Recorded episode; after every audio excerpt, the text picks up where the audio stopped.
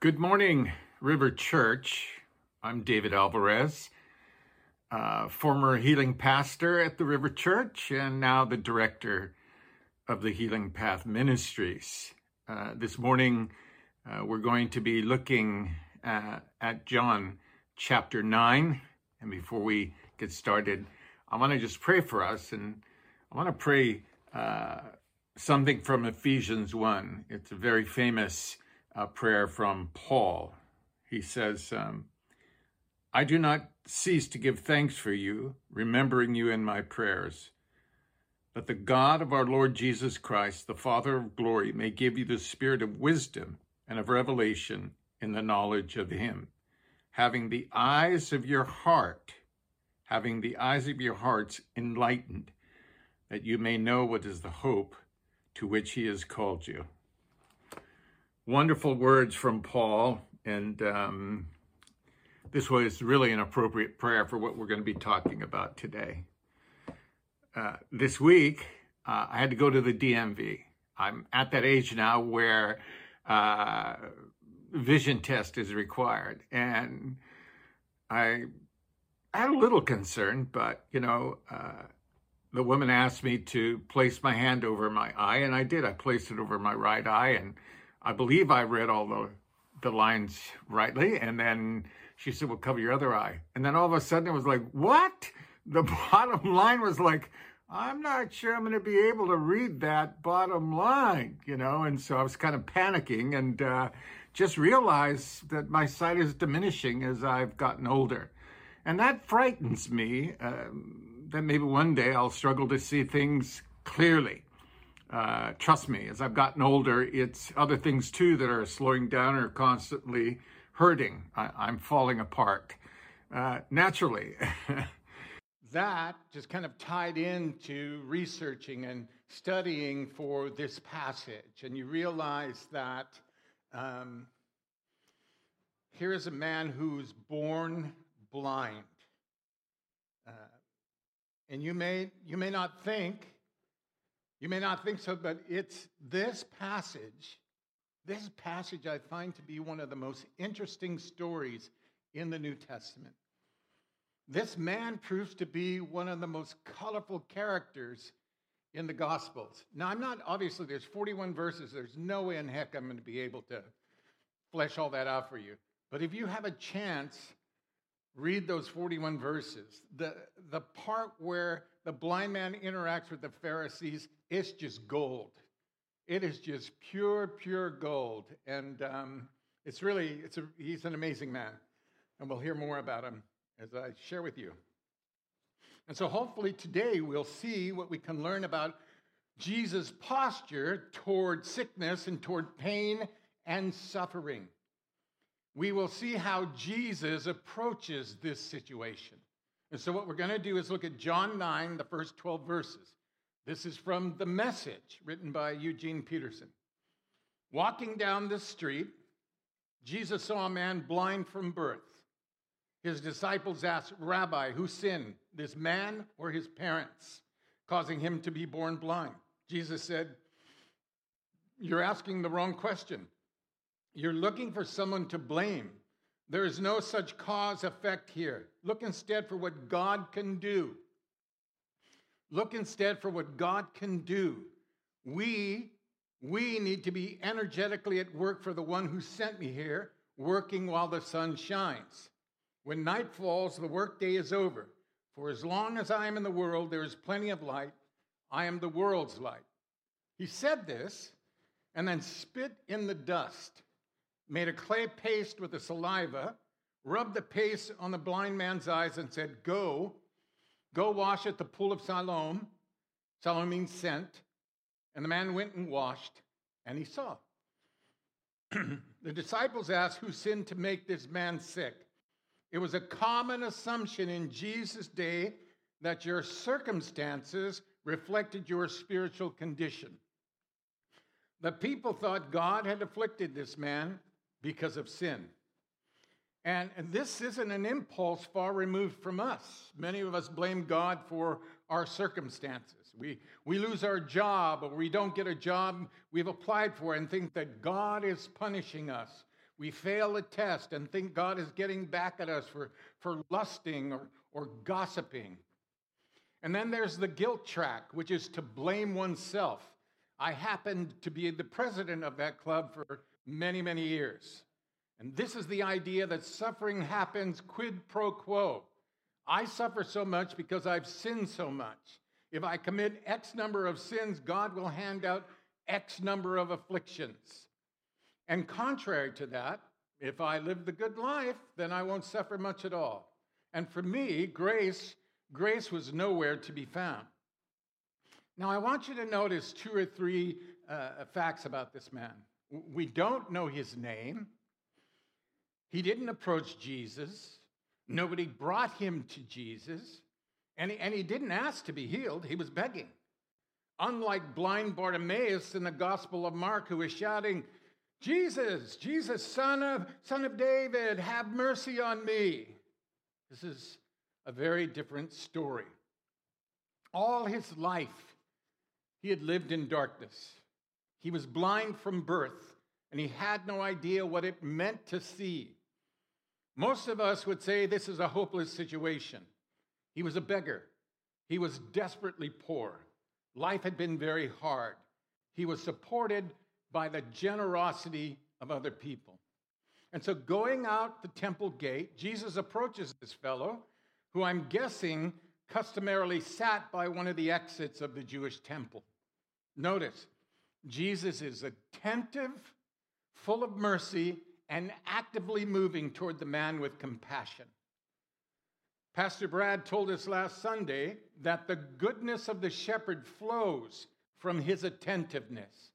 The goodness of the shepherd flows from his attentiveness. This is what's happening here in this story. Jesus didn't engage him in prolonged discussion. He didn't ask him questions, as far as we know. He did not tell the man to follow him and become his disciple. He did not discuss the man's past or present sins. He didn't tell him that he had to be born again. He simply spat on the ground to make a paste out of dirt and applied it to the man's eyes. He then instructed him to wash in the pool of Siloam. What was it? What was it about Jesus that caused this man to let him touch him? place mud on his eyes, and then go and do what he instructed. Perhaps, perhaps it was the first time he had ever experienced that kind of kindness, gentleness, empathy, and care. How many of you know that goes a long way in opening a door into the heart of someone that is suffering? Now, if I did that to someone, spat on the ground, made a paste to rub on their eyes, I'm guessing I'd get slapped hard across the face. You know, I've always wondered why Jesus just didn't touch the man with his hand or give a command with his mouth. How much spit? How much spit does it take to create enough mud anyway? Shall we all go out afterwards and practice and see how long that takes? You know, watching my Lord and Savior hawk up a loogie isn't the first mind picture I have when I think of him. You know, as I considered this story, and when I do that, I place myself in the story as an observer. I thought, what if the first thing the man saw after he washed his, uh, after he washed, was his reflection in the water? The first thing he saw. OMG. And then it's all frosting after that. To me, I'm just like, it's like a Broadway musical. Oh, what a beautiful morning. Oh, what a beautiful day. Well, that would have been me if I was blind and I got to see. Trust me, I would have busted out in song. This story challenges our Western mindset, which is based on the idea that truth can be derived through logical, rigorous debate. people refuse to believe in the miraculous because they've, they've already decided in their hearts it's just not going to happen. Even when the truth is right in front of us, we can miss it. And, and I mean, it's all through the, the, the 66 books of the library that is the Bible.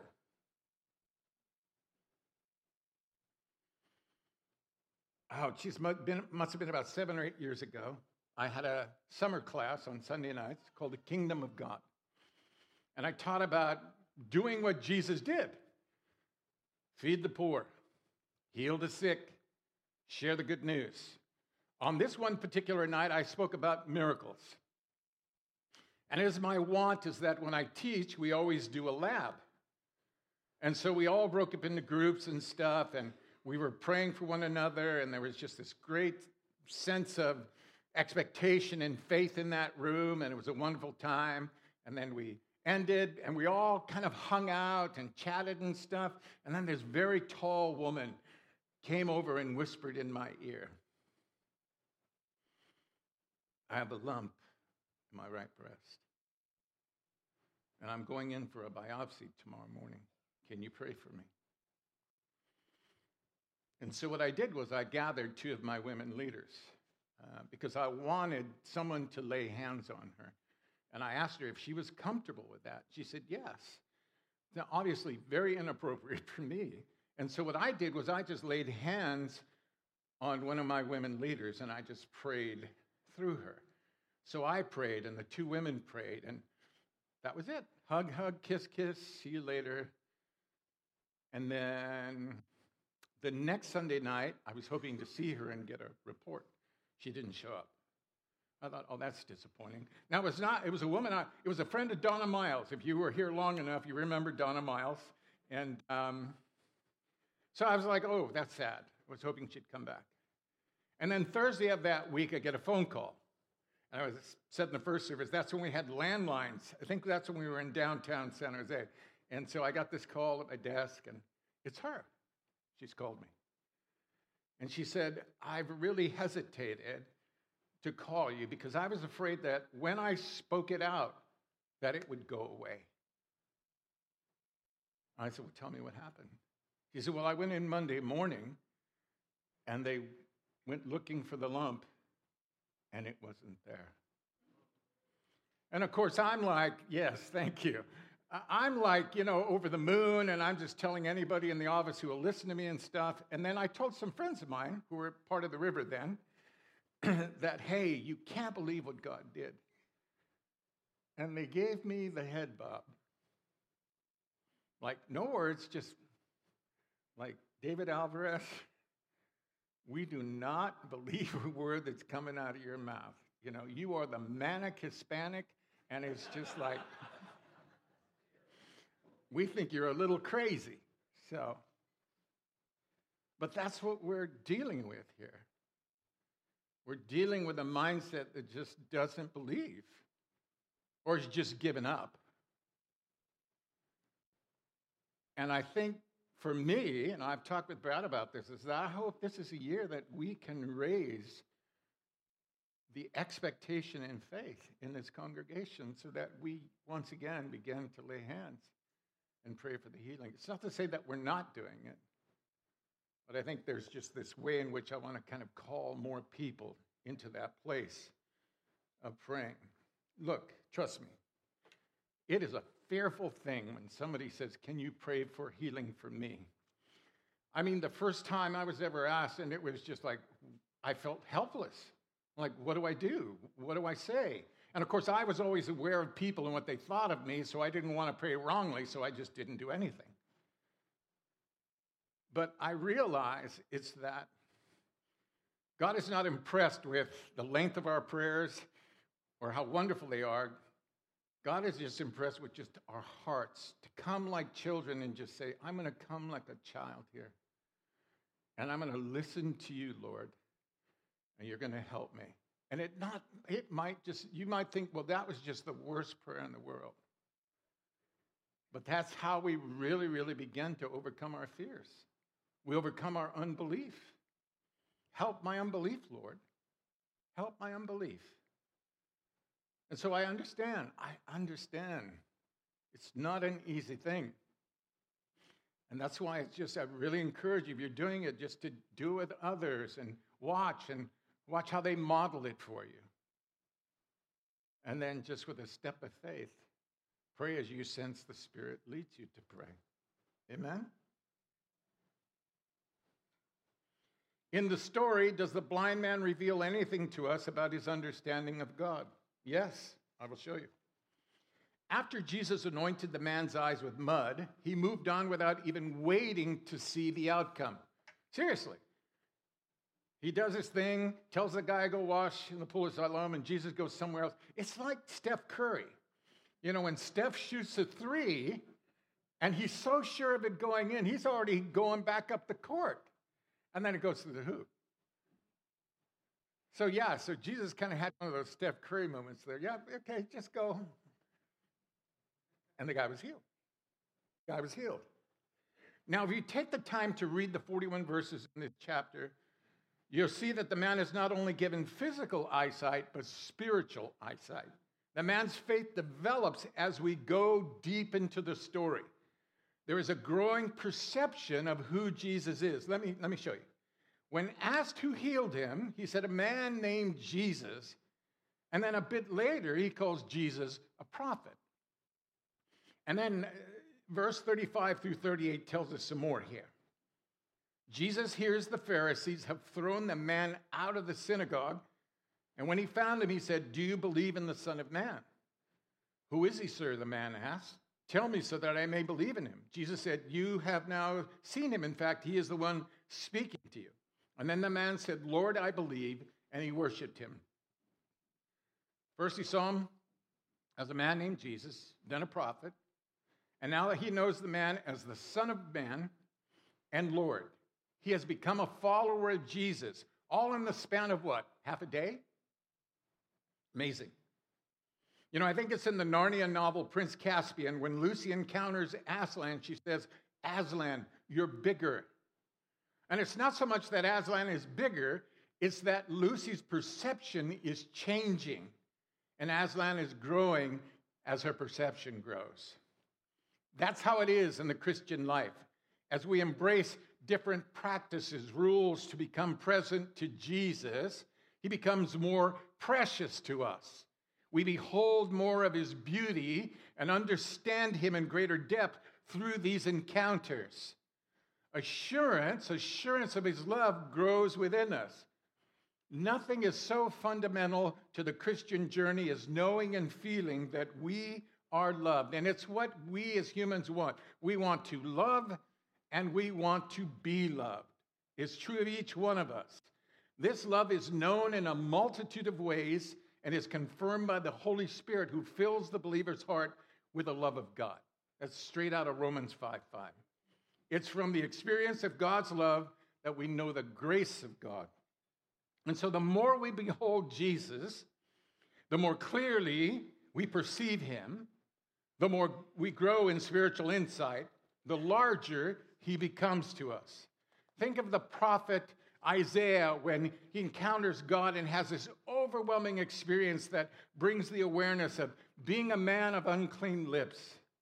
And yet his sin is forgiven. And his response to this glorious encounter is obedience and devotion to God.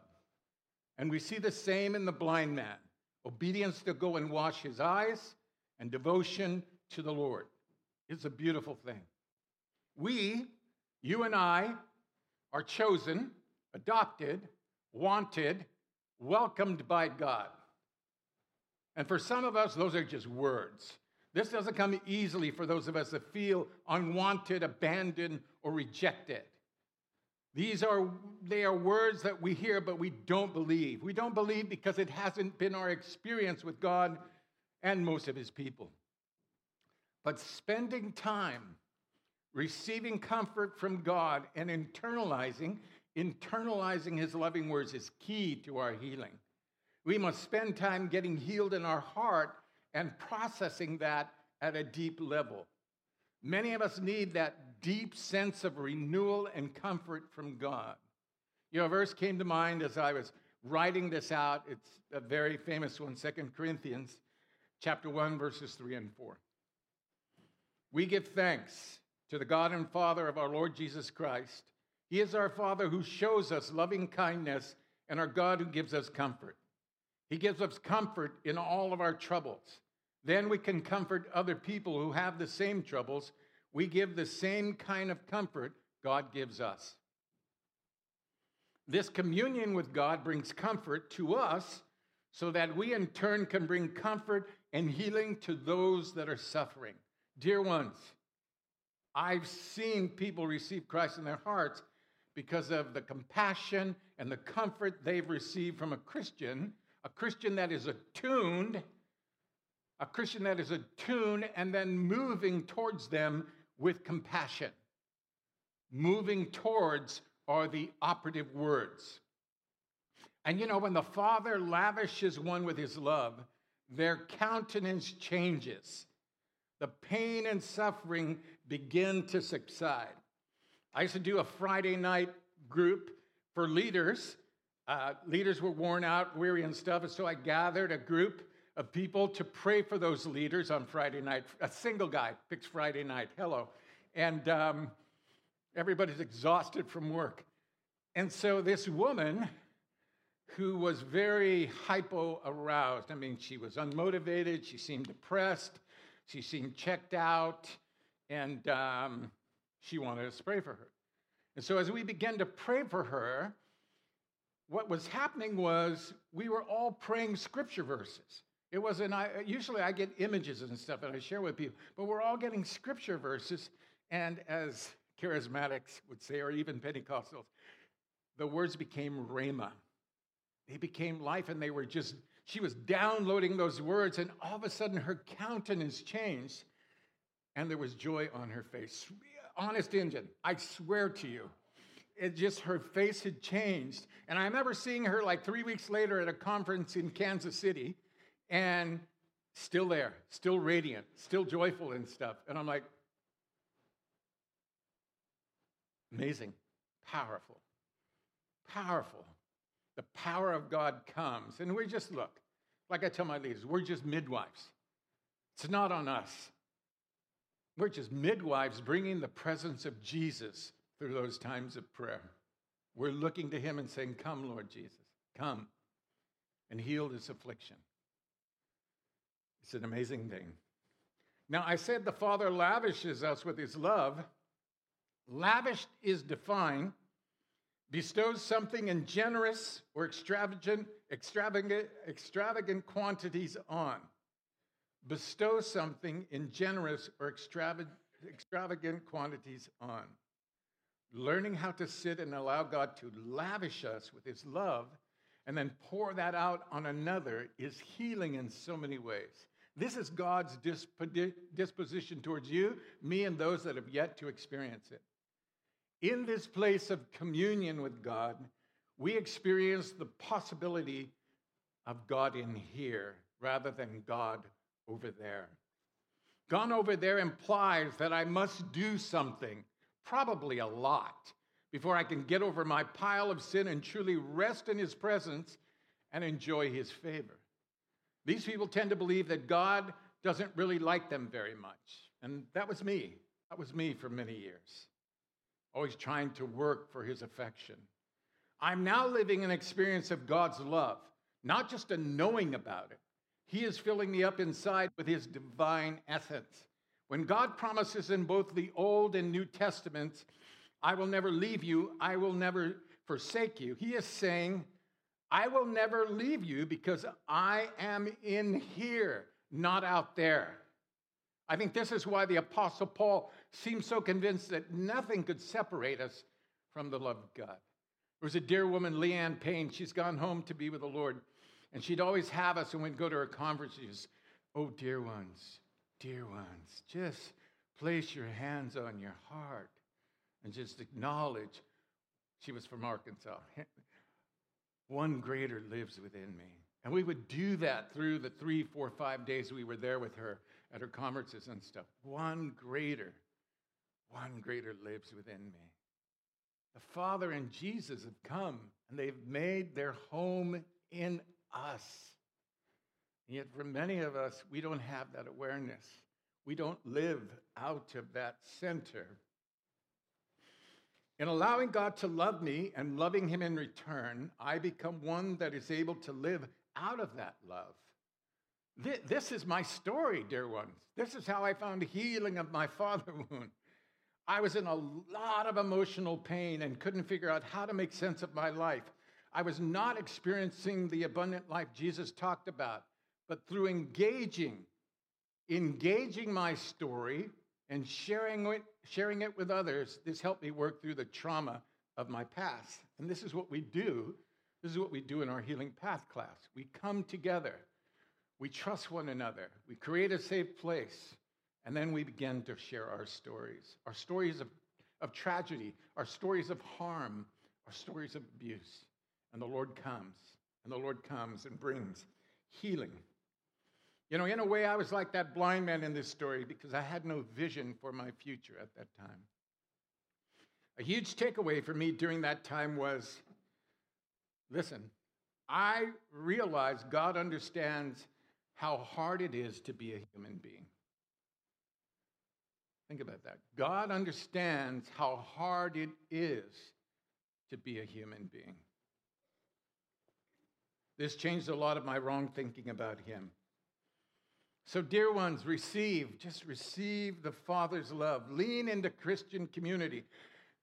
Small groups kicking up and stuff. And I'd really encourage you, if you're not a part of a, part of a small group, get, get connected because it's in those groups where people can pour that love out that they've received into us. People can come and lay hands on us and pray for healing. So, yeah, um, look that up. Get into a small group. And then you get that small group and let the Spirit grow within you so you can experience healing within your heart. We're almost done.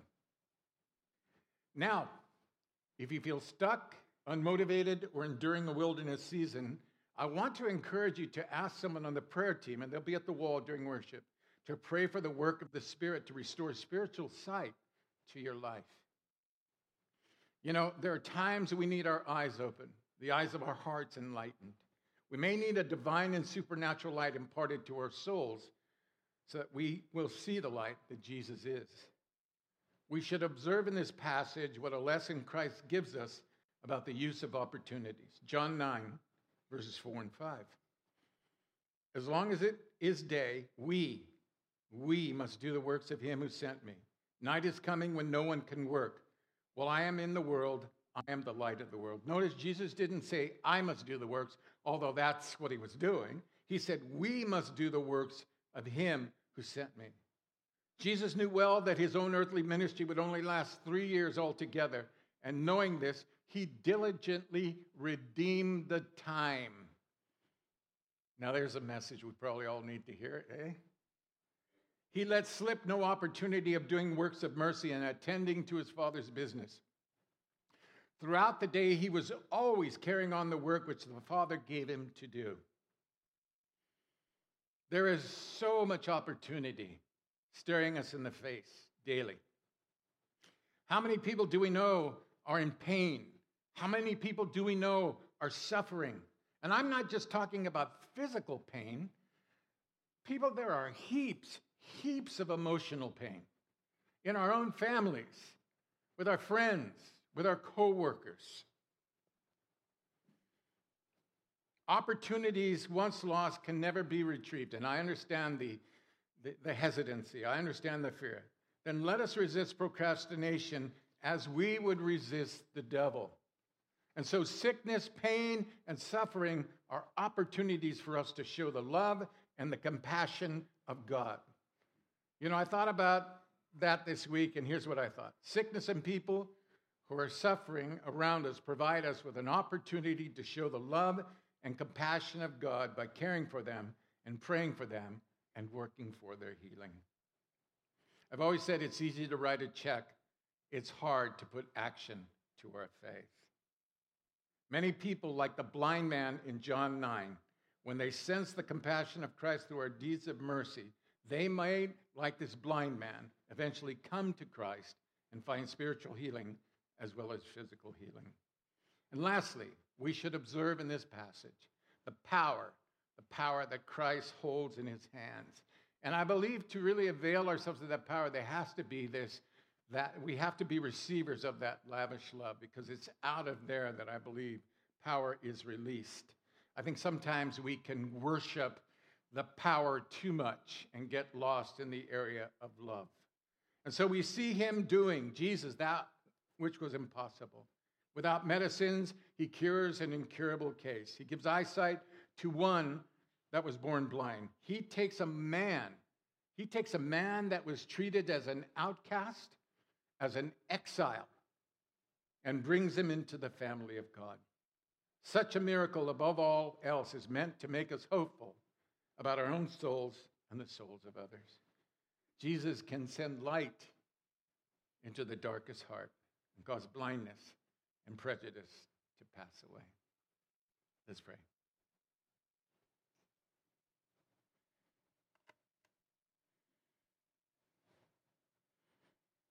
Father, this morning we acknowledge our need for fresh vision,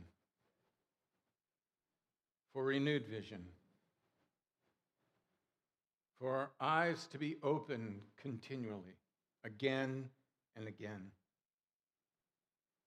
We pray that you would do that, that you would open the eyes of our hearts, that we might see Jesus clearly in the midst of the things that we see on a daily basis, the things that bombard us, I pray, God, that we would have that breakthrough to come to an understanding of who Jesus is, just like the blind man. That we would perceive his beauty, his glory, his majesty, and his love for us. And I just want to pray for anybody who's really struggling in that struggling in that real uh, ability to come present to Jesus and the deep affection that he has for you. Kind of have a sense there's been some hurt, some wounding. And I feel as if there's a resistance within you, and Jesus wants to come. He wants to come with the same compassion he came to that blind man. He wants to come to you with that compassion and that mercy and that healing. And I think this is more a heart issue uh, which affects your sight. And so, Lord Jesus, I just pray. I pray for this heart, those hearts, God, that can identify with that, God. And I pray, God, that you would begin to expand, slowly expand those hearts, God, to receive the fullness, the fullness of this love that you lavish upon each one of your children. Feel as if there are ways in which you've not ever received that. Just even in your uh, growing up years, there was a lack of it. And so, Lord, would you come?